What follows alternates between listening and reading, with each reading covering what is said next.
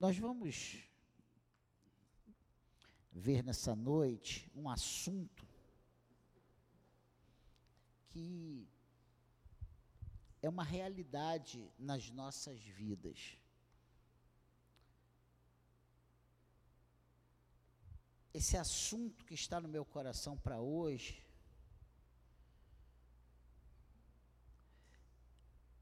é algo que todos nós vivemos de uma forma mais intensa, uma forma mais tranquila, mas não tem ninguém que não passe por isso. Quem nunca passou por uma crise? Existem várias crises, vários tipos de crise. A crise financeira, todo, quem não conhece a crise financeira aqui? Todo mundo conhece, né? A conjugal, afetiva, né? social, diplomática, política, espiritual, e aí vai, e tem tanta crise que eu não sei nem nomear todas elas.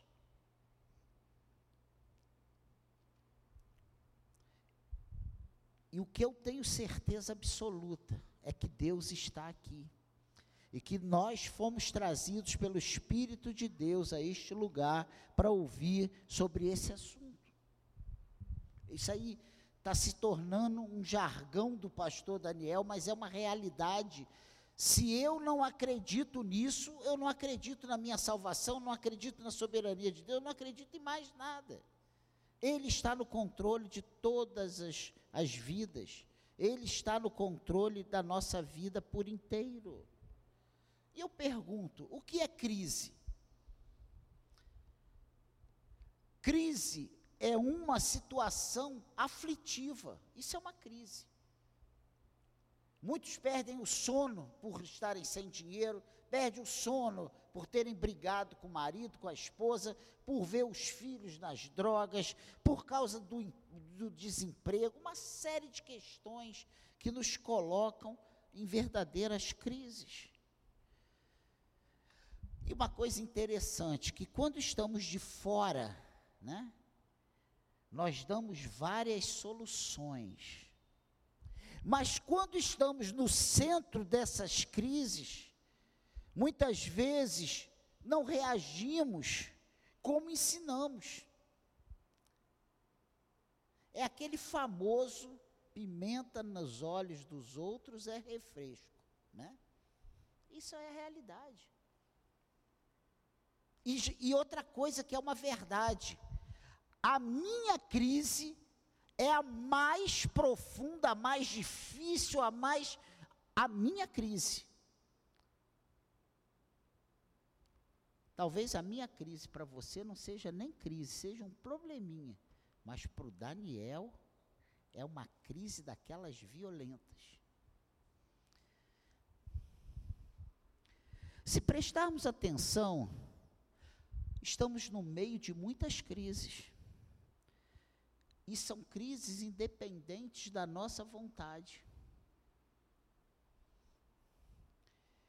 Crise na segurança pública, crise na saúde, crise no casamento, crise na educação, crise moral, e aí você vai.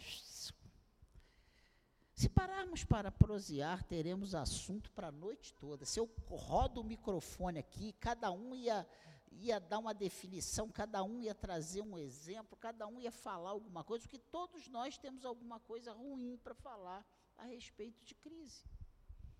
Crise não é boa. Eu não conheço ninguém feliz porque está no meio de uma crise. Toda crise, o nome já mostra que não é boa. Os governantes, os responsáveis dão explicações, tentam resolver os problemas, porque poucos, para não dizer ninguém, gosta de viver em situação aflitiva.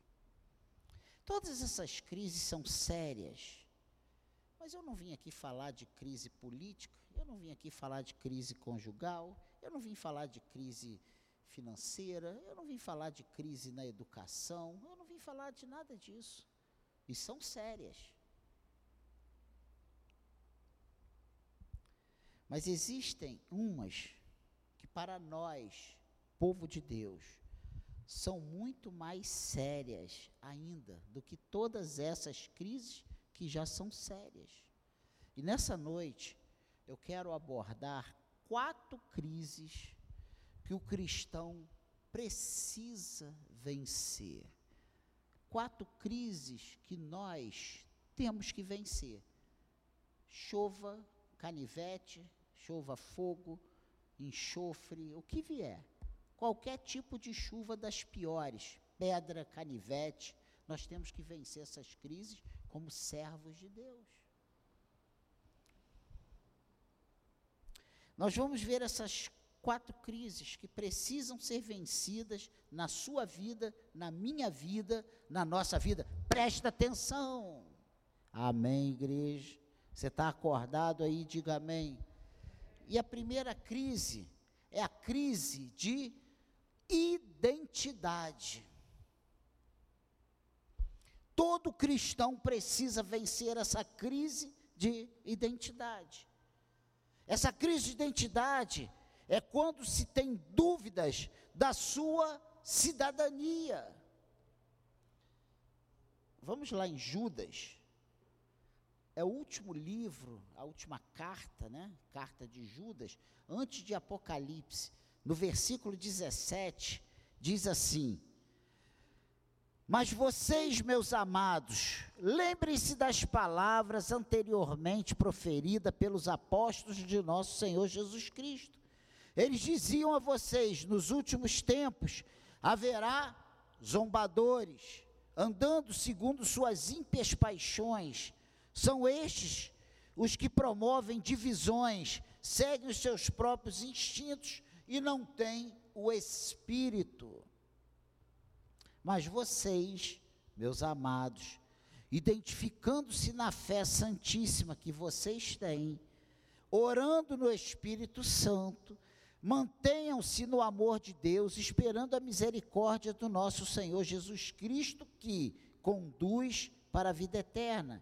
E tenham compaixão de alguns que estão em dúvida. Salvem outros, arrebatando-os do fogo. Quanto a outros, sejam também compassivos, mas com temor, detestando até a roupa contaminada pela carne que Judas está falando aqui? É que nós precisamos saber quem somos. Ele começa falando aqui, mas vocês, meus amados, lembrem-se das palavras anteriormente proferidas pelos apóstolos nosso Senhor Jesus Cristo.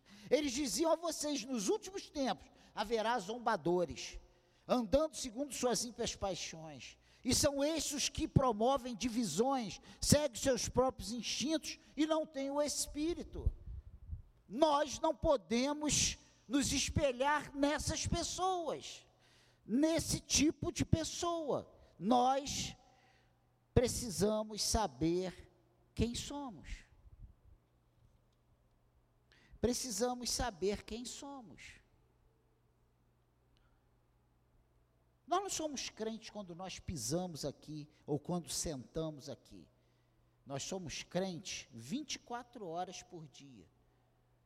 E a palavra de Deus diz: quer comais, quer bebais, quer fazer qualquer outra coisa que seja para a glória de Deus. Então, não há uma brecha sequer para nós fazermos coisas que não sejam para a glória de Deus. Amém, igreja? Então nós precisamos saber quem somos. Essa crise de identidade precisa ser vencida por mim e por você. E às vezes, eu já passei muito por isso, roda de amigos, de trabalho, e está todo mundo ali, cada um conta uma coisa, cada um fala uma grandeza, né? Que como gostam de contar grandezas. E aí a gente acaba querendo se empolgar também. Peraí, nós somos servos do Senhor. Esses, como Judas diz aqui, são os zombadores que andam segundo suas paixões, são esses que promovem de, divisões, seguem os seus próprios instintos e principalmente eles não têm o Espírito. Olhe para esse irmão aí ao seu lado. Olhe. Olhe para o irmão ao lado. Ele é templo do Espírito Santo. O Espírito de Deus, ele habita nessa pessoa aí ao seu lado. E isso não nos torna pessoas sem defeitos. Não. Continuamos sendo pecadores, falhos, com defeitos. Mas nós temos o Espírito Santo de Deus que nos corrige a todo tempo. Que está conosco a todo tempo. Uma segunda pergunta que temos que fazer dentro dessa crise de identidade é para onde vamos? Qual o nosso objetivo? Nós somos cristãos para quê? Nós somos cristãos para dizer que somos crentes? Estamos maus. Nós somos cristãos para ter uma família certinha? Estamos muito maus. Nós somos cristãos para irmos para o céu. Se isso não é o nosso objetivo, nós estamos aqui perdendo o nosso tempo. Podíamos estar em casa agora, vendo televisão, fazendo qualquer outra coisa. Então nós precisamos saber quem somos, nós precisamos saber para onde vamos, e nós precisamos saber quem é o Senhor das nossas vidas. E essas respostas, elas acabam com essa crise de identidade, porque nós não podemos estar dentro da igreja sem saber que vamos para o céu, sem saber que Jesus Cristo é o Senhor da nossa vida, sem saber que eu sou servo do Deus Altíssimo, eu sou templo do Espírito Santo, eu sou sacerdócio real, eu sou nação santa, eu sou o povo escolhido de Deus, eu sou uma propriedade exclusiva do Senhor. E se eu esquecer disso, eu estou em maus lençóis. Se eu não tiver certeza disso, eu estou numa crise de identidade. E crente com crise de identidade ainda não teve um encontro com Jesus, ainda não é crente. E aí que está o grande problema. E eu já falei isso há poucos dias: joio e trigo. Joio não é trigo. O joio está no meio do trigo, fala igual trigo, escuta igual trigo, parece com trigo, mas ele não é trigo, ele não é cristão. O cristão não pode ter essa crise de identidade. Ele precisa vencer essa crise. Então são, é a primeira das quatro crises que precisamos vencer como cristão. Hoje estamos numa crise de identidade cristã. Nós precisamos de identidade. Nós precisamos saber o que Jesus fez na nossa vida. Nós já fomos justificados? Você já foi justificado? Claro que você já foi justificado. Você foi justificado por Cristo lá na cruz do Calvário. Quando Ele te chama, Ele te justifica. Pensa nisso. O mundo principalmente nessa crise de identidade, o mundo, ele precisa saber a sua origem. Você não tem que se envergonhar de ser cristão. Jovens, não se envergonhe de bater no peito e falar: Eu sou de Cristo. Não tenha vergonha. Meia idade, não tenha vergonha de dizer: Eu sou de Cristo. Velhinhos como eu, acima dos 60, não pode ter vergonha de dizer que é de Cristo. Nós somos lavados e remidos pelo sangue de Jesus, estamos nesse mundo, mas não somos desse mundo. Amém, igreja? E aí eu pergunto: quem é você? É o espiritual ou carnal? A Bíblia diz que o espiritual tende para as coisas do espírito e o carnal para as coisas da carne. Tendência. Aquele pezinho, sabe? Que que se apressa por mal. Aquele pé que para vir para a igreja é difícil, mas para ir para as coisas que desagradam a Deus é uma rapidez. Quem você é? Espiritual ou carnal? A Bíblia diz que só tem dois tipos de pessoas: o de Deus e o mundano. Só tem dois senhores, Deus e o inimigo. Ou agradamos a um e desagradamos o outro, ou vice-versa. Não tem como agradar dois senhores.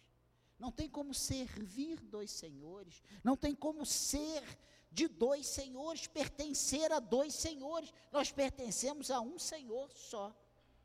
Amém, igreja? Então, essa é a primeira crise que nós precisamos vencer: é a crise da identidade, ou crise de identidade. Essa crise, ela é muito grave. Por isso, nós, como cristãos, todos precisamos vencer essa crise. Não tem como ser cristão e não saber quem somos, a quem pertencemos, para onde estamos indo. Nós temos que ter essas respostas na boca da, na ponta da nossa língua. Amém, igreja. A segunda crise é a crise de integridade. A crise de integridade é quando o caráter é corrompido. E essa crise, ela cresce a cada dia. Lá em Atos dos Apóstolos, no capítulo 5, olha o que, que diz aí. Atos, capítulo 5, versículo 3, diz assim: Ananias e Safira. Quem conhece essa história? Muito conhecida. Um casal que tinha propriedade. Naquela época, os apóstolos não recolhiam dízimos nem ofertas, era, eram as ofertas. O pessoal vendia os bens, achava que Jesus estava voltando naqueles dias. Eles vendiam suas propriedades, pegavam o valor e depositavam aos pés dos apóstolos. Para quê? para que tivesse alimento para sustentar todo o povo de Deus. E aí Ananias e Safira são malandros, são espertos, com medo da crise. Vai que tem uma reviravolta aí. Vamos fazer uma coisa legal. Vamos dizer que a gente vendeu pela metade do valor. Vamos chegar lá e falar que aqui está todo o valor da venda da nossa propriedade vamos guardar uma outra metade. E o problema não foi dar a metade. E eu tenho batido nessa tecla todos os cultos. O problema é o, com que coração nós fazemos as coisas. Porque se ele chega para o apóstolo e fala assim: ó, eu estou trazendo aqui a metade da, do, da propriedade, eu vou doar a metade, a outra metade eu guardei porque se isso aí mudar o cenário, eu tenho minha metade guardada. Amém. Mas ele foi dizer que vendeu por aquele valor. Olha o que, que diz aí no versículo 3, 3. Então Pedro disse: Ananias, por que você permitiu que Satanás entrasse, enchesse o seu coração, para que você mentisse ao Espírito Santo? retendo parte do valor do campo. Não é verdade que conservando a propriedade seria sua? E depois de vendida, o dinheiro não estaria em seu poder? Por que você decidiu fazer uma coisa dessas? Você não mentiu para os homens, mas para Deus. E aí o versículo 5 diz que ouvindo essas palavras, Ananias caiu morto. E sobreveio grande temor a todos, os que souberam do que tinha acontecido.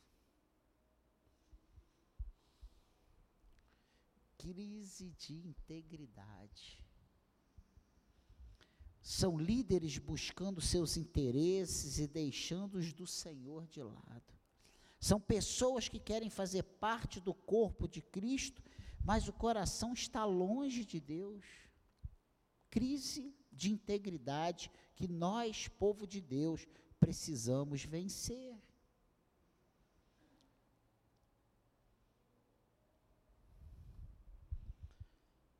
Lá em Apocalipse, no capítulo 3, no versículo 1 e 2, fala uma coisa muito interessante sobre isso. Olha o que é que diz. Ao anjo da igreja em Sardes escreve, escreva: Estas coisas diz aquele que tem os sete espíritos de Deus e as sete estrelas. Conheço as obras que você realiza, que você tem fama de estar vivo, mas está morto.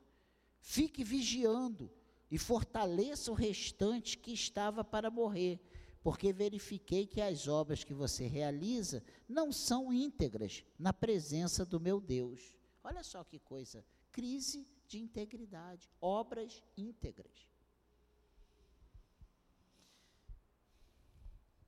São pessoas que se dizem de Deus, mas na hora da prova são reprovadas. E a questão aqui não é com os que são de Deus, é com os que se dizem de Deus, com os que pensam que são de Deus, os que acham que não entenderam ainda que ser de Deus não é só estar na igreja, não é só vir a um culto, não é só participar de uma certa forma. Ser de Deus é ter a sua vida depositada no altar de Deus é ter uma vida íntegra diante de Deus, é fugir da aparência do mal. O amor ao mundo e ao pecado fala mais alto na vida dessas pessoas que têm essa crise de identidade. Por isso que nós precisamos vencer isso. Eu quero te falar uma coisa em nome de Jesus: saia no prejuízo mas não venda sua integridade. Saia no prejuízo. Leve prejuízo. Mas se mantenha íntegro com Deus. Não negue o Senhor para satisfazer a sua carne, porque senão você ia correr risco. Risco você corre de negar o Senhor, isso sim. Amém, igreja? E eu não estou falando de salvação, estou falando de vida aqui, que vai resultar num processo. Eu creio que filho só tem um, não existe ex-filho. Isso é só um parêntese. Se você é filho de Deus, você vai morrer filho de Deus. Nada e ninguém vai te tirar isso. A questão é, o Espírito Santo de Deus testifica no teu coração que você é filho de Deus? Porque eu não posso apontar o dedo e falar filho de Deus, filha de Deus, filha de Deus, filha de Deus, filha de Deus, filha de Deus. Fala, tirando João daqui só tem filha de Deus, né? Filha de Deus. Pensa nisso. Só o Espírito Santo pode dizer: você é filho de Deus, filha de Deus, filha de Deus filha de Deus, filha de Deus. E do Espírito, do pastor Daniel, todo mundo pode fugir, todo mundo pode esconder, todo mundo pode sorrir. Está querendo comer o fígado do pastor, é tão bom. Mas do Espírito Santo, quando você vem lá na esquina, o Espírito Santo já avisa, ó, já vem aí o, comedor de fígado teu está chegando. Entenda, entende isso? Entende? É para rir, pode rir, porque é verdade. Parece engraçado, mas a coisa é muito séria. Não deixe que o amor ao mundo e ao pecado fale mais alto na sua vida. Vença essa crise de integridade. A terceira crise que eu quero trazer para nós nessa noite é a crise de prioridades. São crises existenciais dentro da casa de Deus que nós precisamos vencer. Ó, não adianta eu bater no peito, eu sou de Deus. Qual é a sua prioridade? Quando o reino de Deus não está em primeiro lugar, nós corremos sérios riscos. Nessa crise, reagimos da seguinte forma: dizemos que Deus está no centro das nossas vidas, mas na prática, no dia a dia, demonstramos que não está. Tudo está no centro da vontade da nossa vida, menos a vontade de Deus. Porque a gente não tem tempo para Deus, a gente não lê a Bíblia, a gente não ora, a gente não vem para os cultos, a gente não se envolve com a obra de Deus e não tem como eu bater no peito, porque o meu fruto pelo fruto conhece a árvore. E se o nosso fruto não é fruto de cristão, porque o cristão produz fruto de cristão. Quem diz isso não é o Daniel, gente. Não fique com raiva de mim, não. Fique com raiva do Senhor, porque foi ele que falou. É a palavra de Deus, não é o Daniel. E eu preciso te falar isso, Deus te trouxe nessa noite para você ouvir essa palavra, e essa palavra não é para te matar nem para te colocar para fora, é a palavra para te colocar para dentro. Porque o Senhor está pedindo o nosso conserto. São crises que precisamos vencer, crise de prioridades. Coloque Jesus como prioridade na sua vida hoje, meu irmão. Saia daqui diferente. Nós vamos orar no final desse culto e eu acredito que o Espírito Santo vai mover no teu coração e algo sobrenatural vai acontecer e você vai sair daqui hoje com um novo propósito, com uma nova vida com Deus. Amém, igreja. Essa crise nos leva ao esfriamento espiritual, essa crise de prioridades porque a gente falta um culto hoje, aí falta o outro na quarta, aí falta no domingo que vem, aí só vem no domingo. Gente, pelo amor de Deus, eu falto um culto. Quando eu chego aqui, parece que eu estou numa igreja estranha. Que igreja é essa? Tudo diferente. A gente falta três cultos, quatro cultos. Irmãos, é para o nosso bem. Sabe por que Deus está falando isso? Porque Ele te ama e Ele te quer aqui. Ele te colocou aqui, Ele quer você aqui, Ele quer te usar aqui. Tem tanta coisa para a gente fazer nesse lugar, irmãos. Meu Deus. E eu estou apanhando por causa dessas coisas. Ou você pensa que Deus passa a mão na cabeça do pastor? Passa a mão, não. Ele mete a vara, arrebenta. O fim para esses não serão bons, não será um fim bom. Olha o que diz Mateus 6, 33 e 34. Olha aí. Mas busquem em primeiro lugar o reino de Deus e a sua justiça, e todas essas coisas lhe serão acrescentadas. Portanto, não se preocupe com o dia de amanhã, pois o amanhã trará os seus cuidados. Basta ao dia o seu próprio mal. É lícito trabalhar? É. É lícito ter família? É. É lícito cuidar da família? Ótimo, tem, tem que ser. Mas você não pode colocar essas coisas em primeiro lugar na sua vida. Primeiro lugar é o reino de Deus, é, é Deus. Entende isso? Quem está falando isso não sou eu, não. De novo eu falo isso. Mas busque em primeiro lugar o reino de Deus e a sua justiça, e todas as coisas lhe serão acrescentadas. Portanto, não se preocupem com o dia de amanhã, pois o amanhã trará os seus cuidados. Basta ao dia o seu próprio mal. Mateus 6, 33 e 34. Quem está falando isso é a palavra de Deus. Não se mate de trabalhar. A Bíblia diz que aos seus o Senhor dá enquanto dormem. Ela diz que, a mesma Bíblia que diz que do suor do seu rosto comerás, é a Bíblia que diz que o Deus, que é o Senhor das nossas vidas, ele dá aos seus enquanto eles dormem. Deus não nos quer trabalhando 24 horas. Eu não tenho medo, vergonha, nenhuma preocupação em falar isso, porque é a Bíblia que está falando isso. Não é o Daniel. Tem gente que só trabalha, trabalha, trabalha, trabalha, trabalha, trabalha, trabalha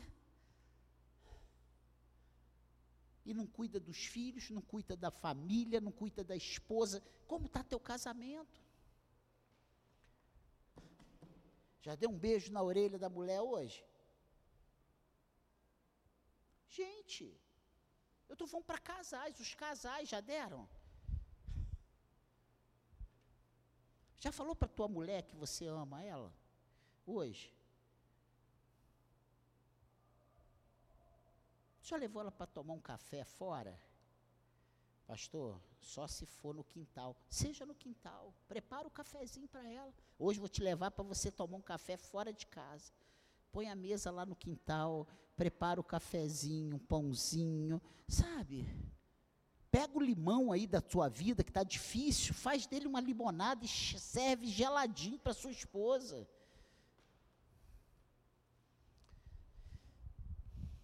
Todo mundo me chama de maluco. Não, não, não vou nem entrar nessa seara, não, porque eu sou doido mesmo.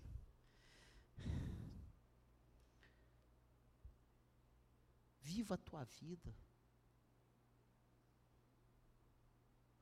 Aprenda a remir o seu tempo. Tenha o tempo para o trabalho, tenha o tempo para o estudo, tenha tempo, sabe, para sua mulher, para sua família, para os seus filhos, para a sua igreja. E é isso que agrada a Deus. Ele quer o nosso equilíbrio. Vença essa crise de prioridade. Eu tenho que trabalhar, eu tenho que trabalhar. Aí quando você parar, você está hipertenso, infartado, todo arrebentado. Aí você vai precisar dos filhos te carregar para você ir no banheiro.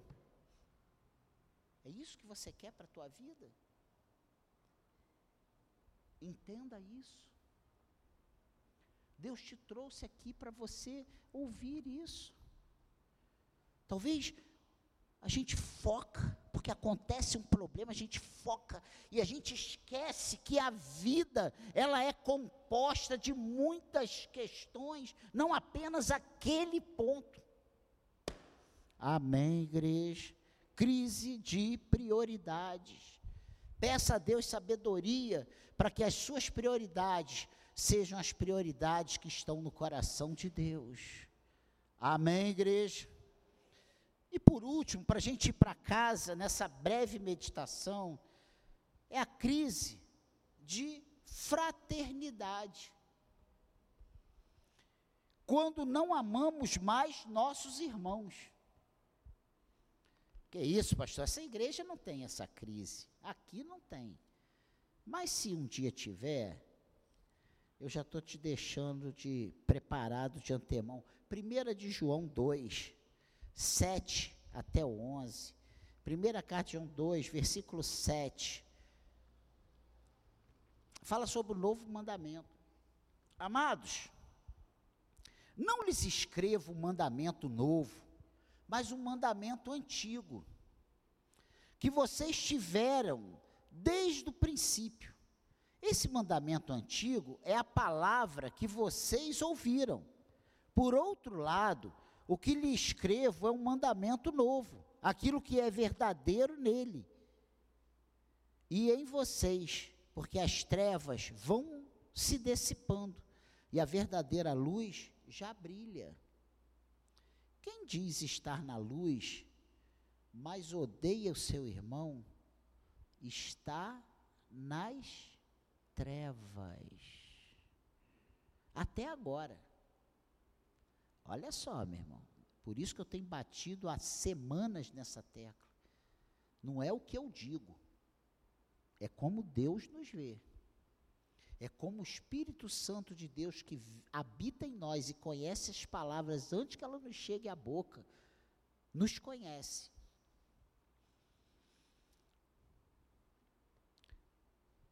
porque as trevas vão se dissipando e a verdadeira luz abrir. Versículo 9: Quem diz estar na luz, mas odeia o seu irmão, está nas trevas até agora. Quem ama o seu irmão permanece na luz, e nele não há nenhum tropeço. Meu Deus, está escrito isso aí? Mas quem odeia o seu irmão está nas trevas, anda nas trevas e não sabe para onde vai, porque as trevas lhe cegaram os olhos. Coisa seríssima. Seríssima. Sabe esse irmão que não desce na sua goela? Existe goela? Garganta. Sabe esse irmão cheio de defeitos, que quando você vê o defeito dele, você fica todo arrepiado e te dá vontade de correr para o banheiro e vomitar só de olhar para ele? Se você não amar esse irmão defeituoso, se você não vencer essa crise de fraternidade, se você continuar odiando o seu irmão, eu não odeio, não odeia, mas nem fala com ele. Não odeia, mas só vive apontando o dedo para o erro. Acorda. Eu posso dar nomes diferentes para as mesmas coisas. Quem ama não vê defeito. Quem ama, su tudo suporta, tudo crê, tudo espera. O amor é benigno, ele não se ressente do mal. Mas se quando eu olho para o meu irmão, eu puxo o meu leque que vem lá da eternidade, só de defeito dessa pessoa, vença a crise de fraternidade. Saia dessa crise hoje. Olha o que diz 1 de João 4. Avança aí uma página, 7 e 8, só dois versículos. Fala assim: Amados, amemo-nos uns aos outros, porque o amor procede de Deus. E todo aquele que ama é nascido de Deus e conhece a Deus. Quem não ama não conhece a Deus, pois Deus é amor. Diz o que, gente? Versículo 8: Quem não ama não conhece a Deus, pois Deus é amor. Espera aí, como é que eu posso ser eleito, abençoado, se eu não conheço a Deus? E o que diz que eu conheço a Deus não é a minha palavra, é a minha atitude. Amém, igreja? Crise de fraternidade. É coisa muito séria é mais séria do que se pensa. E nesse mesmo 1 João 4, versículo 15, olha o que, que diz aí. Aquele que confessar que Jesus é o Filho de Deus, Deus permanece nele e ele permanece em Deus. E nós conhecemos o amor e crescemos, e cremos, e crescemos não, nós conhecemos o amor e cremos neste amor que Deus tem por nós. Deus é amor, e aquele que permanece no amor, permanece em Deus, e Deus permanece nele. Versículo muito usado nos casamentos. Nisso o amor é aperfeiçoado em nós, para que no dia do juízo mantenhamos como confiança, pois assim como ele é, também nós somos nesse mundo.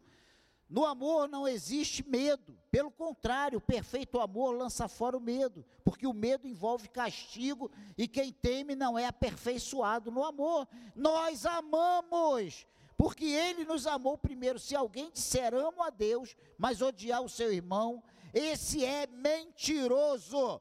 Pois quem não ama o seu irmão, a quem vê, não pode amar a Deus a quem não vê palavras do pastor Daniel. Claro que não, palavras do Senhor, palavras do Espírito de Deus. Quem está dizendo isso aqui é Deus. E o mandamento que dele temos é este, versículo 21. Quem ama a Deus, que ame também o seu irmão. Você está aí, diga amém.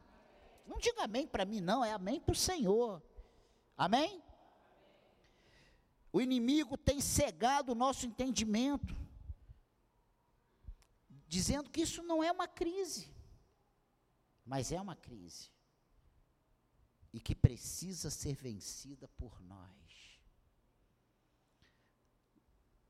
Jesus não vai vencer essa crise por você, ele vai te ajudar, porque a obra completa de Jesus foi feita lá na cruz.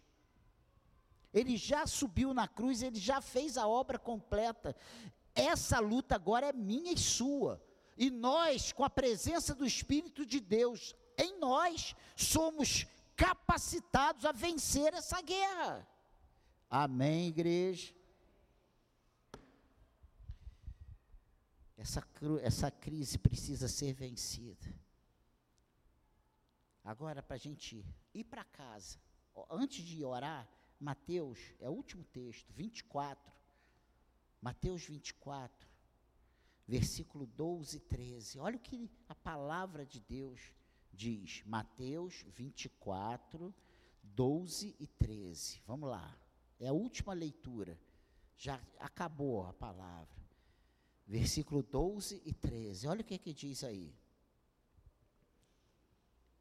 E por se multiplicar a maldade, o amor se esfriará de quase todos. Aquele, porém, que ficar firme até o fim, esse será. Será o que, gente? Será o que, gente? Salvo. Espera aí. Então, se eu estou na igreja, me sentindo um escolhido, me sentindo um eleito, mas eu não amo, então a Bíblia diz que eu estou correndo o risco de chegar naquele dia e Deus falar que eu não sou aquilo que eu pensei que eu era a vida toda. Quem está falando isso não sou eu, não.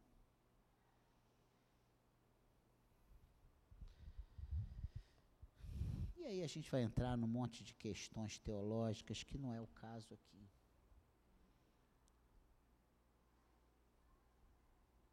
Porém, aquele porém que ficar firme até o fim, esse será salvo. É isso que importa. É isso que Deus espera de nós. Que nós fiquemos firmes até o fim. Não deixa a tua eu vou falar uma palavra dura, uma insensatez espiritual, de tornar uma pessoa que não tenha condições de amar o fraco, o débil. É o débil mental espiritual, mas a gente tem que amar, gente. E tem que trabalhar para que ele cresça, que ele for, se fortaleça. Em vez da gente odiar, vamos tentar ensinar. Pastor, mas com 20 anos não aprendeu?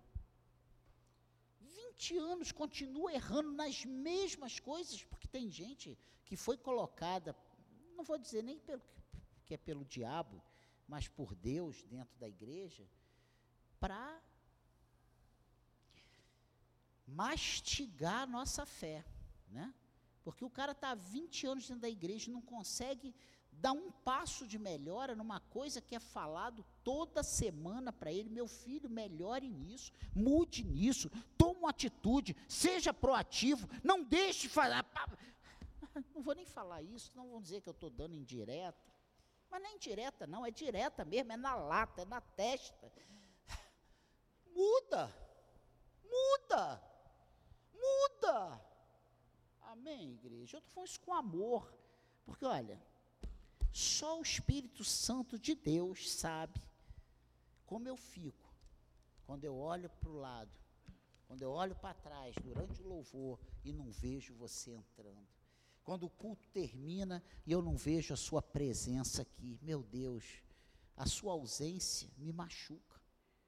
E eu falo isso diante de Deus, que Deus me fulmine agora se eu estiver falando errado. Eu sinto falta. Eu estou orando, pedindo a Deus que uma hora toda a igreja se reúna para a gente encher todos esses bancos. A gente tem pessoas aqui, membros da igreja. Só se eu te falar que quem me avisou que ia faltar, a gente tem outro tanto desse aqui, que hoje está viajando. Irmãos, acredite, se eu que sou um péssima pessoa, te amo. Imagina o Espírito Santo, imagina Jesus que subiu na cruz. Você é amado do Senhor. Essa é a palavra de Deus para nós hoje. Vença essas quatro crises. A crise, sabe, não é a financeira, não. Isso é bobagem. É a crise da identidade. É a crise da integridade, é a crise da fraternidade, a crise da prioridade. Vença essas quatro crises e você vai ser muito melhor cristão do que você é hoje. E Deus está cobrando isso do Daniel. Tu pensa que eu estou falando isso porque eu estou perfeitinho em todas essas? Tem muita coisa aqui que eu preciso melhorar. Eu só não posso me acomodar. Você está vivo aí? Diga amém. Está vivo? Está respirando? Então, meu irmão, se tu está respirando, você tem a oportunidade de sair daqui diferente. Jesus te ama tanto, mas tanto, mas tanto. Vamos ficar de pé. Eu quero.